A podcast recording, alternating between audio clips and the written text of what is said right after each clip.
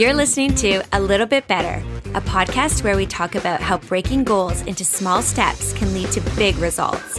Here we'll examine the cause and effects of our thoughts, our actions, and inactions, and how they influence how we live our lives. I'm your host, Chris Swale, a life and health coach. Let's get started. Hi, welcome back to A Little Bit Better, the podcast. I'm your host and confidence coach, Chris Swale. Today we're going to dive into a topic I find incredibly fascinating fear. There's so much possibility for awareness, aha moments, and growth in fear. We'll look at the five core fears that all humans share so you will be able to identify and better face yours. Fear is basically the core function behind life coaching. While you may not initially make the correlation with fear being the predominant theme in life coaching, I'll explain how it is and how most challenges can be traced back to a position of fear with a little deep diving. I get asked quite a lot what exactly is a life coach? Is it a therapist? Is it somebody who tells me exactly what I'm supposed to do? While there are different techniques and approaches in coaching, the answer is this. A life coach helps people overcome fear and overwhelm in order to create the life they want. We don't necessarily hand you the answers. Rather, we guide you to find them within yourself. Everyone's experiences and values are unique, so only you know what truly resonates with you. In any area of your life where you feel like you're being held back, whether it's by your own self, by others, or circumstance, so that you are not where you want to be or living the life you want to be living, chances are high that what is really holding you back is fear. Working with a life coach can feel like therapy, but really it's about making breakthroughs. Those breakthroughs, the aha moments, help you understand what's going on and sheds light on how to create the change you desire. That in itself can be considered a form of therapy. When you can identify your fears, you can transform them. And when you transform them, you can solve the problems that they're causing and overcome your challenges to live a better, more fulfilling life with you at the helm. When I say transform fear, it means taking your identified fear, which is your current truth, and turning it into positive action to be your new truth. It's hard to change things you haven't properly identified and owned. So when you can access what's really going on, your truth, you can find ways to minimize or conquer any fear and direct that energy instead in a way that helps you move forward. Identifying and listening to your fears will give you the confidence, the willingness, the empowerment, and motivation to take action required to create the life that you truly want to be living. The goal is not to become fearless in the sense that you don't have fear again, because fear is very useful. Fear has a function. We learn from it and we also understand ourselves and our behaviors much better, and we can see where we want to go. Fear is a message sent from our brain. It's actually a positive intention because our brain is trying to keep us safe. So understanding or exploring exactly what the fear is and what it's trying to protect us from is how we learn to grow beyond that fear and how we grow into a better version of ourselves. That allows us to be fearless in the sense of being bold and going after what we want. Fear is excitement. Fear means change is coming or could come, which can feel scary and incredible. Let's dive into the five core human fears. They are extinction, mutilation or bodily invasion, loss of autonomy, separation, abandonment, or rejection, and finally, humiliation, shame, and worthlessness. Extinction is what it sounds like. It's the fear of ceasing to exist. Death is such an unknown state. You may have faith that there's a heaven you're going to afterwards or believe this is it life or consciousness is over when it's over. Either way, while here on earth, there is a certain unknowing which can be unsettling. That is partly why a lot of people do turn to faith. It helps calm that anxiety felt from uncertainty by reassuring ourselves or our brain that there is something beyond, which means existence in some capacity. Back in our primitive days, imminent physical dangers of unexpected death was a lot higher and we relied on our tribe to survive. So fear of extinction was our brain helping us be aware of our surroundings, people, and things and behaviors that could literally threaten our lives. Fear of extinction can also show up in less obvious ways than death. It shows up when we are in situations that are brand new to us, such as moving into a new career, moving to a new place, or changing something about your lifestyle, like losing weight or changing your diet. These things require a new identity. And when you don't identify yourself in that new state, position, or place, it can give a sense or a feeling of annihilation. Our brain can't perceive the difference between real physical threats to our body and emotions, anxiety, and stress created by our, our, thoughts. It can't differentiate between the stress of extinction from your physical body or psychologically through your identity. Let's look at other places the fear of extinction can show up. Significant changes in your finances can also be a trigger, both having very little money and then suddenly coming into a lot, or vice versa, where you have a lot and then lose it suddenly. It can provoke the fear of not knowing who you are in this new financial state. So it's a loss of identity, regardless if that identity is positive or negative. Any situation where you start asking, who am I? And you really truly feel that you don't understand who you are in that new circumstance is an indication of a fear of extinction. This questioning of self and who and how you fit into the world. In regards to love and relationships, the fear of extinction can show up in thoughts such as, I'm going to die alone, or what if I die and no one even knows, or no one loves me, I don't matter. I could disappear and no one would even care or notice. These kinds of thoughts can lead to behaviors that don't nurture healthy relationships or that make you feel like you are dependent on somebody else for your happiness and your livelihood. In terms of faith or any type of spiritual connection, worries such as does life or does my life have purpose or worries about what happens after you die can be a sign of extinction fears. It's no secret some religions have heavily leveraged fears of being punished after you die. For others, the thought of there simply being nothing at the end can be panic inducing. The fear of extinction is such a big one because it is really all encompassing about your entire self. Discovering if what's holding you back is based in the fear of extinction can be turned around to motivate you to make changes to live your best life now and for whatever future you may have.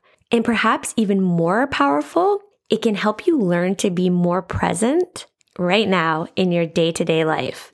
Simply having the awareness of these fears and understanding where they're coming from can be the impetus to redirect the energy from your fears and help you make progress towards living a more fulfilling life. Let's move on to the second one, which is mutilation and bodily invasion. This too is what it sounds like. It's the fear of losing a part of your body or having your body's boundaries invaded. It's the fear of being or feeling physically unsafe, often from the unpredictability of others. A common example is a fear of animals. You could be attacked or harmed. Another fear is of crowds in that unpredictability of mass human behavior. You could be trampled or personally violated. This fear also shows up in medical situations, such as receiving needles, medications, and medical procedures. Even when the purpose is to heal or help, the process feels invasive and out of your control. Rationally, your brain knows that getting that treatment will make you feel better. The process of having it done, though, is a surrender of sorts, which can feel unsafe. An easy illustration of this is how innately so many kids just scream and cry going to the dentist or to their doctors. The feeling or thought of someone poking and prodding at their body is very triggering and it also feels unsafe because don't have control over what that person is going to be doing to them. This is quite relevant in today's pandemic world. Bodily invasion from unseen things such as viruses and bacteria is another way that this can manifest. Hypochondriacs fall into this category. In relationships, it can be the fear of being physically and emotionally abused. This can show up as post traumatic stress syndrome from past relationships, and it can hold you back from new and healthy relationships. Physically, this fear also includes objects hurting you, as well as your body giving out in taxing situations like doing heavy lifting. This fear really encompasses unpredictability. And so again, being aware of what feels threatening can help you structure your habits to mitigate any negative impacts to yourself. If you are having a planned medical procedure, having an understanding beforehand of what will happen before, during, and after can greatly reduce your stress and anxiety before you start. We've touched upon fear number three in past episodes. That is the loss of autonomy. This involves feeling constricted, confined, trapped, suffocated, smothered, or otherwise quite restricted. This can show up as claustrophobia. It can be a fear of commitment towards people, events, to a job or career path, or anything really that requires you to essentially sign on and then act. A loss of autonomy can be felt through laws, rules from government, from religion, family, from anyone in authority where we have a sense of being powerless. Thoughts to be aware of in regards to this fear may sound like, I can't do what I love and make a good living. It's that either or mentality of having to choose one at the expense of another. It can show up as I'm drowning in responsibilities or I feel like I have no choice in X or this is just all too much. So loss of autonomy is often presented with big feelings of overwhelm or being stuck without the ability or permission to change. Socially, it can also show up masked as jealousy or victim mentality in the sense where you feel others can have certain things, finances, experiences, jobs, relationships.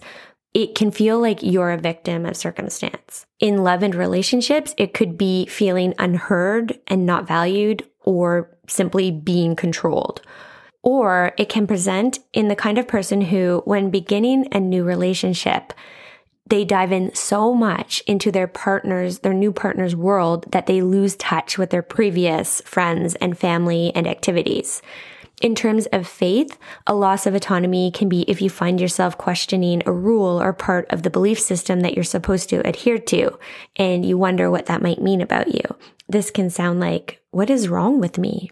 If you're feeling your main fears lie in the loss of autonomy category, you can create a plan of action that first shows you your current thought, then shows you your choices, whether you like them or not, which gives you the empowerment to see that you are in control of your path. At times, it may not feel like you have a lot of control, but even just a little bit can really release stress and make a big difference.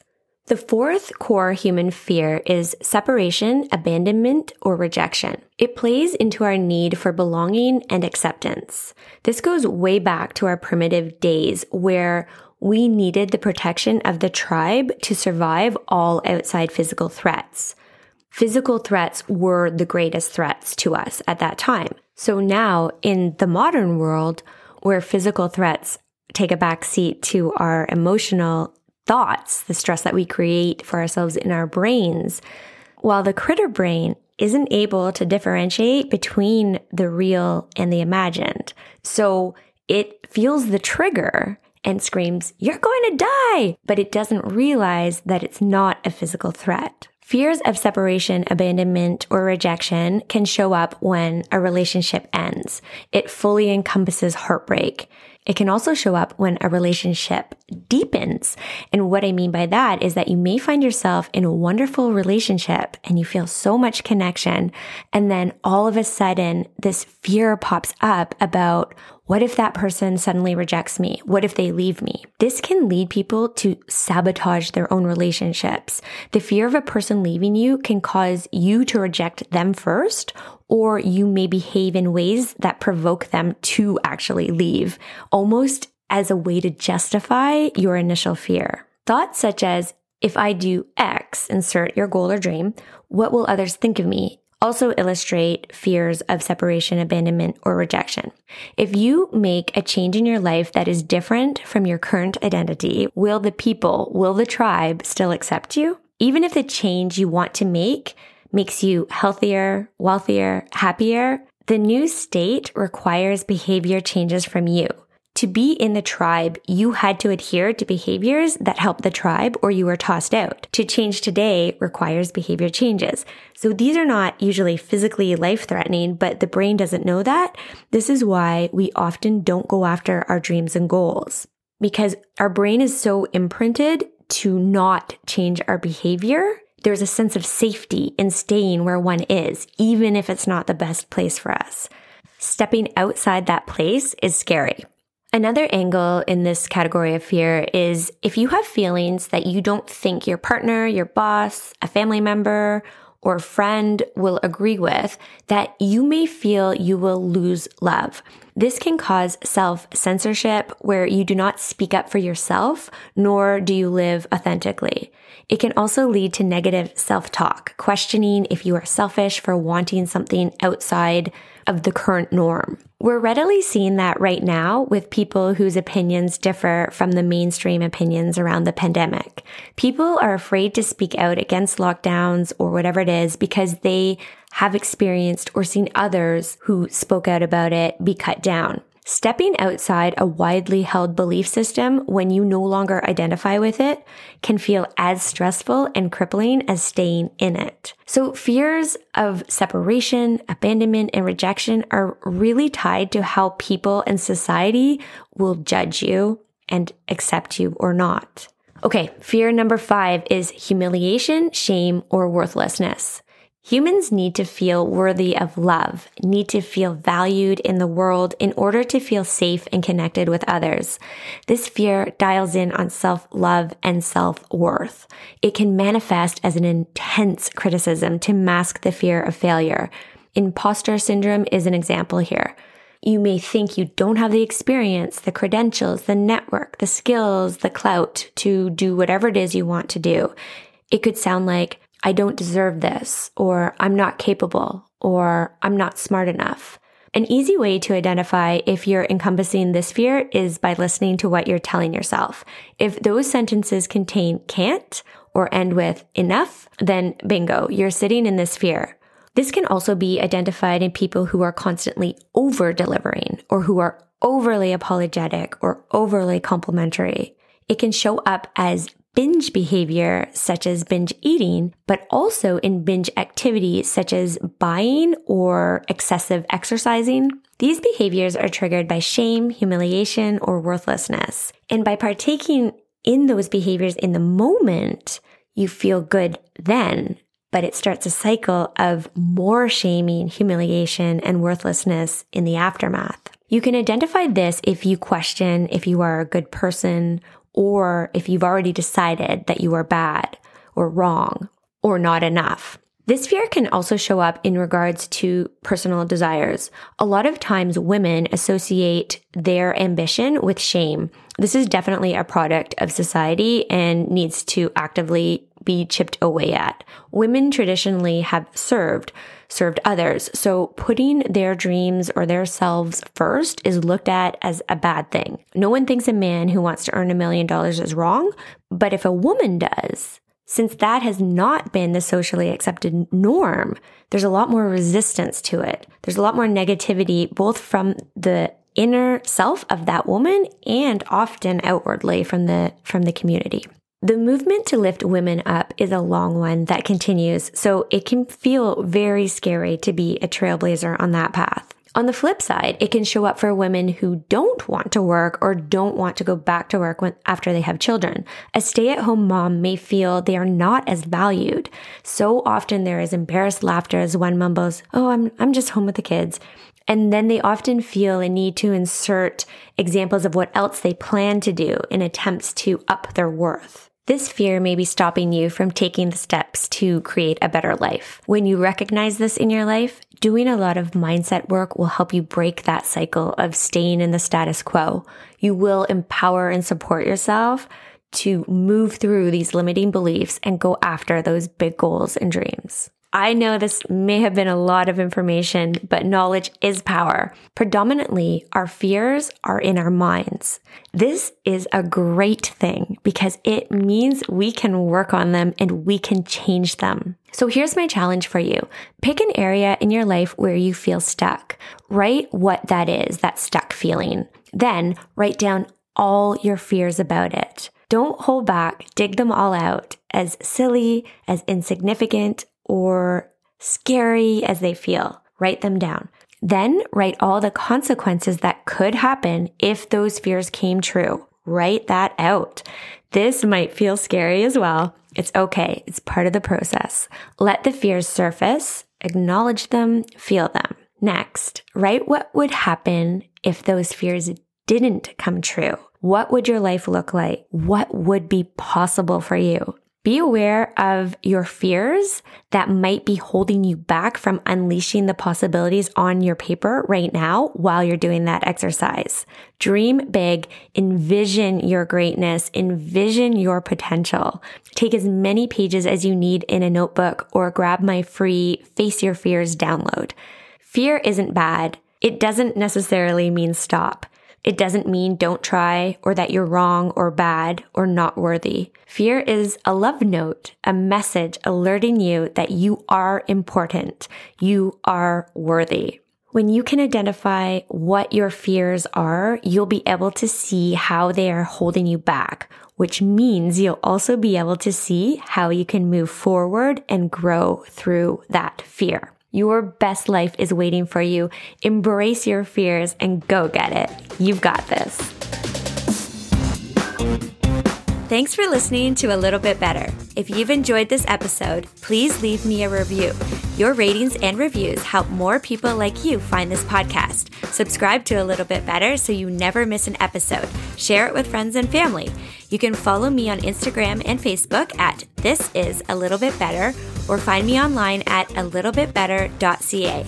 I'd love to hear from you, and if you'd like information about coaching with me, please reach out. I am Chris Swale. I'm excited to connect again soon. So until next time, have fun being a little bit better.